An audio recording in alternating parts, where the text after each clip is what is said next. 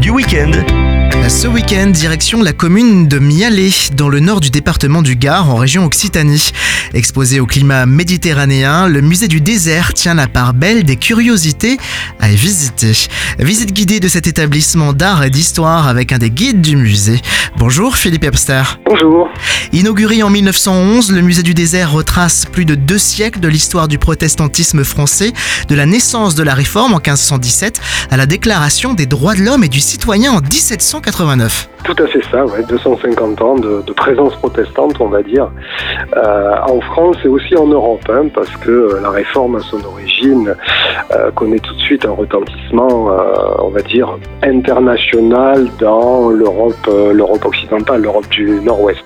Alors cela se matérialise à travers l'histoire des Huguenots et des Camisards en Cévennes, mais de qui s'agit-il? Plus particulièrement, les Huguenots, c'est un terme générique, hein, historique, mais qui aujourd'hui a tendance à désigner l'histoire des protestants français. Le phénomène Camisard est un peu un phénomène à part, particulier alors à la région ici aux Cévennes, hein, où pendant trois ans, à la fin du règne de Louis XIV, exactement entre 1702 et 1705, suite à la révocation de l'édit de Nantes, une partie des protestants des Cévennes, notamment la jeunesse, s'est révoltée.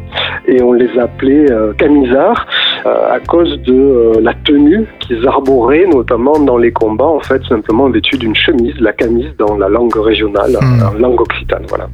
Installé dans la maison natale du chef camisard Roland, le musée du désert propose ainsi au public de déambuler dans 20 salles dans lesquelles sont exposés près de 3000 objets, livres et documents authentiques. Ouais, à l'origine, donc, euh, c'est la, maison natale d'un de ses chefs camisards, un chef de guerre, donc Pierre Laporte, connu sous le surnom de Roland.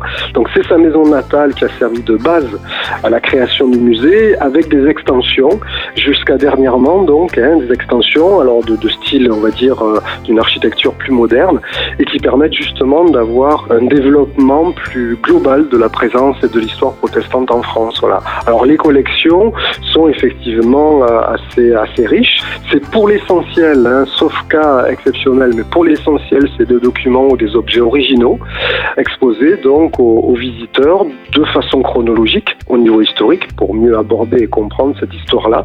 Alors des documents, des tableaux, des livres. On a une très très belle et très riche collection de Bibles protestantes, d'autant intéressante que les Bibles sont des ouvrages interdits en France jusqu'à la Révolution, en tout cas les Bibles protestantes. Voilà. Donc le musée se fait un peu un orgueil de récupérer. Vous voyez, aujourd'hui, on était encore en train d'en étudier une qu'on vient tout juste de recevoir.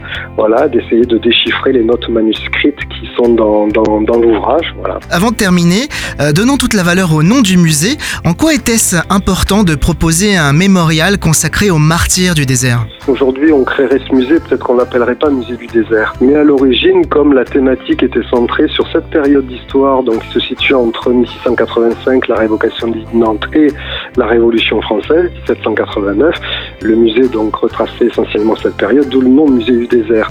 Le mémorial qui a été aménagé, qui fait partie de ces agrandissements, qui date lui des années 20, est un témoignage, hommage à la résistance de celles et ceux euh, qui ont directement euh, résisté justement, qui ont directement vécu à l'époque dans cette période-là. Au cœur d'un hameau sénévole et ses ruelles typiques, revivez donc le passé huguenot et l'histoire des Camisards en visitant le musée du désert dont les infos pratiques sont à retrouver sur muséedudésert.com. Philippe Herbster, merci de votre passage par Phare FM. Merci à vous. Au revoir. Et bonne journée. Au revoir. Retrouvez ce rendez-vous en podcast sur farfm.com slash replay.